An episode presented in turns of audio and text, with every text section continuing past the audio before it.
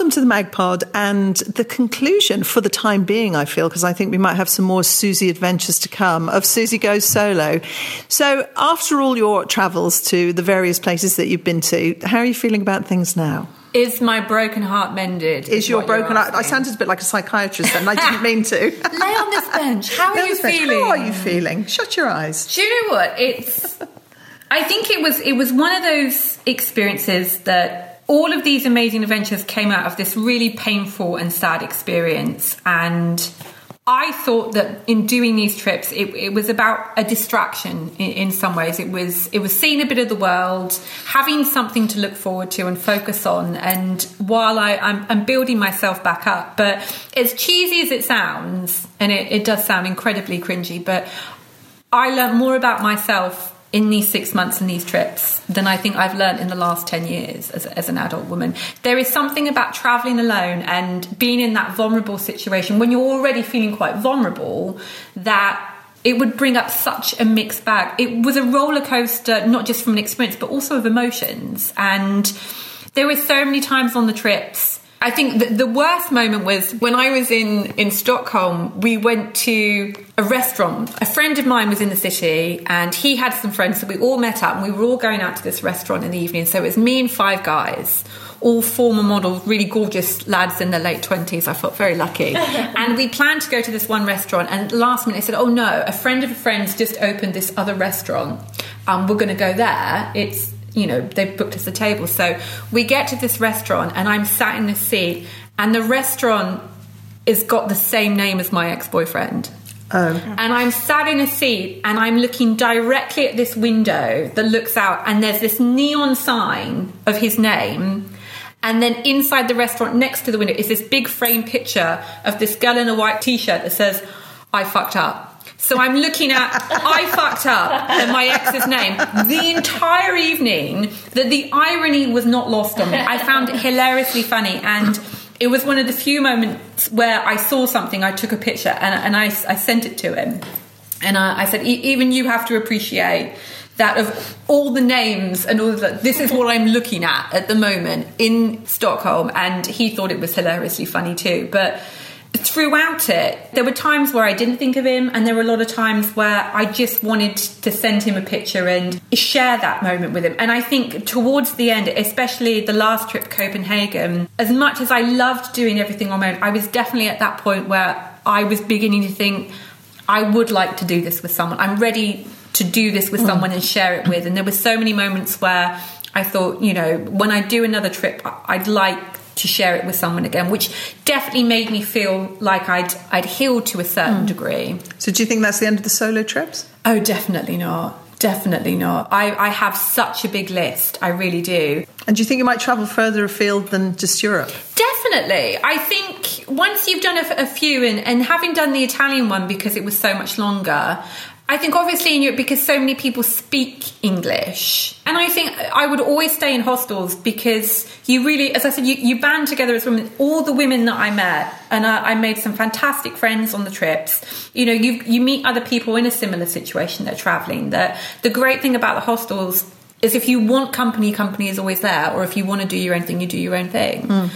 But I think what surprised me the most about doing the trips is how much I learned about myself as well. And, and, looking back, I think when I started this, I was, you know, he's broken my heart and I need to, to put myself back together. I think it really taught me how much I played a role in that breakup. And I think traveling alone, there are so many situations where I thought I would look back and, and, think he was being, you know, what a selfish man.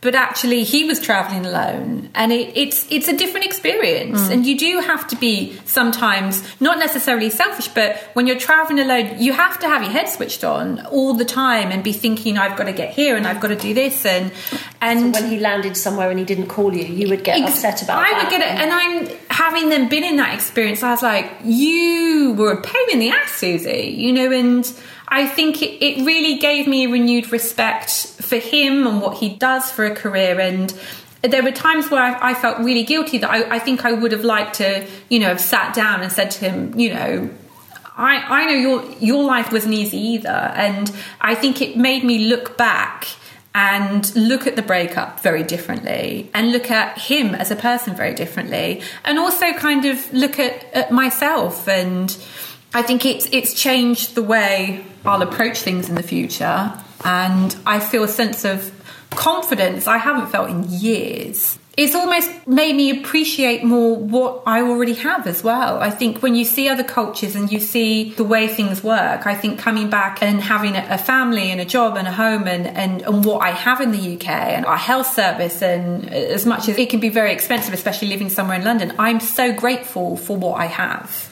and it's made me realize that I don't need as much to be happy. Mm. And so many of the cultures and the countries taught me different things. Like in Italy, they do not rush.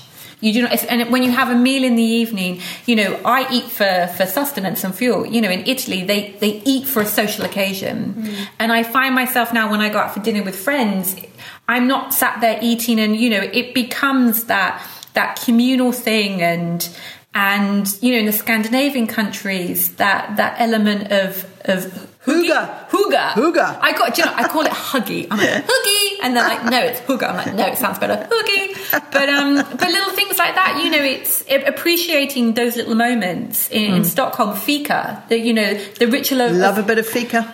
you know and I love my coffee but taking that moment to just sit there with a coffee and have 15 minutes to yourself and appreciate mm. that little moment mm. that's yours that had never occurred to me before that I do find myself now appreciating really simplistic little things and just looking at the world differently. I, I love the Isle of Wight, as I said. You know, I, I, grew up with such a naivety because I grew up in this very small community that was very safe. And I'd never realized until moving to London what the, the real, real world, as I call it, is like because we didn't have that down here. We didn't have the element of crime or.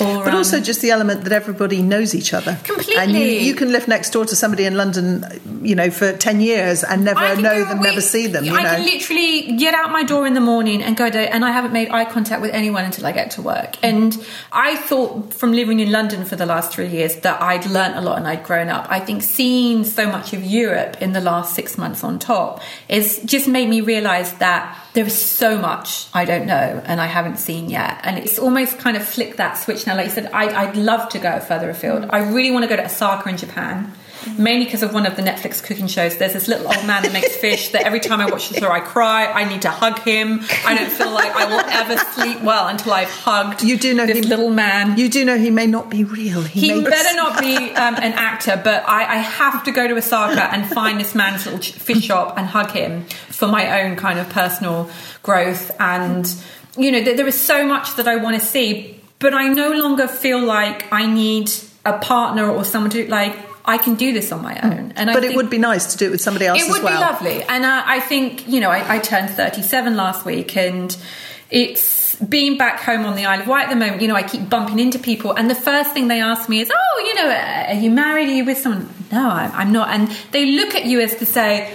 You can almost hear the clock ticking in their heads. It's like, you know, I don't feel it enough. But if I don't meet someone and get married and have the family which everyone's expecting I would love that. But if it doesn't happen, for the first time in a long time, I'm okay with that. You know, I will travel and continue and, and I will have a wonderful life. And, you know, I'm not thinking about what I don't have. I'm grateful for what I, have already got, you know, and I may not have the love of a partner right now, but I have the love of my family. I have some amazing friends and I've made amazing friends on these trips. And for the first time, I think in a long time, I, I, I love myself. You know, I, I've, I really bonded and grown with myself during these trips and supported myself and you know the amount of little conversations I've had in my head where I'm thinking you've got this girl and I feel so attuned to who I am and what I want. And I've never felt more uncertain about what I'm going to do next but where I'm going to, I know I'm going to be okay. Because mm-hmm. I don't think I've ever felt so certain about myself. And this whole experience has has really taught me that Thank you so much. We've yeah, so enjoyed travelling with you and all your mad adventures. Well, I'm certainly going off to um, book some Ryanair tickets. Ryanair, Ryanair hostels, Trust partners me. of wine. Do you know what? The, the last flight I took with them was returning from Copenhagen and it was the day of Storm Ciara. Every other flight in that airport was cancelled. We were there for eight hours waiting, and we flew in that. We flew. We fl- it They was. flew. they got flew. you. Do you know what they the, the little doot doot because we definitely weren't on time, but we landed in one piece. My life flashed before my eyes, and I definitely do need to see more sausage and more country because there wasn't a lot of either. But they flew, they flew, and they got me home safely. I was so traumatized by that flight, not only from the flight, but the fact when I got to London, I couldn't get from Luton to central London. I ended up staying in, in a hostel in London Bridge Ironically. ironically and um, i couldn't get back to the isle of wight for kind of another 12 hours i think it took me 48 hours to get back when it should have only taken me three and i was due to land and go on a first date um, so really getting myself back out there but i think it was maybe kind of kismet and nature saying you know maybe you're not quite that ready yet And, and the first date? lovely chap, but he's not the ex. he's, he's he's still set the bar pretty high, and um, I think kind of six months to get home. I think I'm definitely I'm over the breakup. It was a horrible breakup, but I think it's it's going to take quite a few more trips to get over a guy like that. He's um he's one of a kind. Well, we look forward to hearing about them in the uh, hopefully not too distant Yes, future. next on the map, Seville. Seville's the one I really want to go Seville. to. Seville. Seville. We look forward to it. Thanks for talking to us.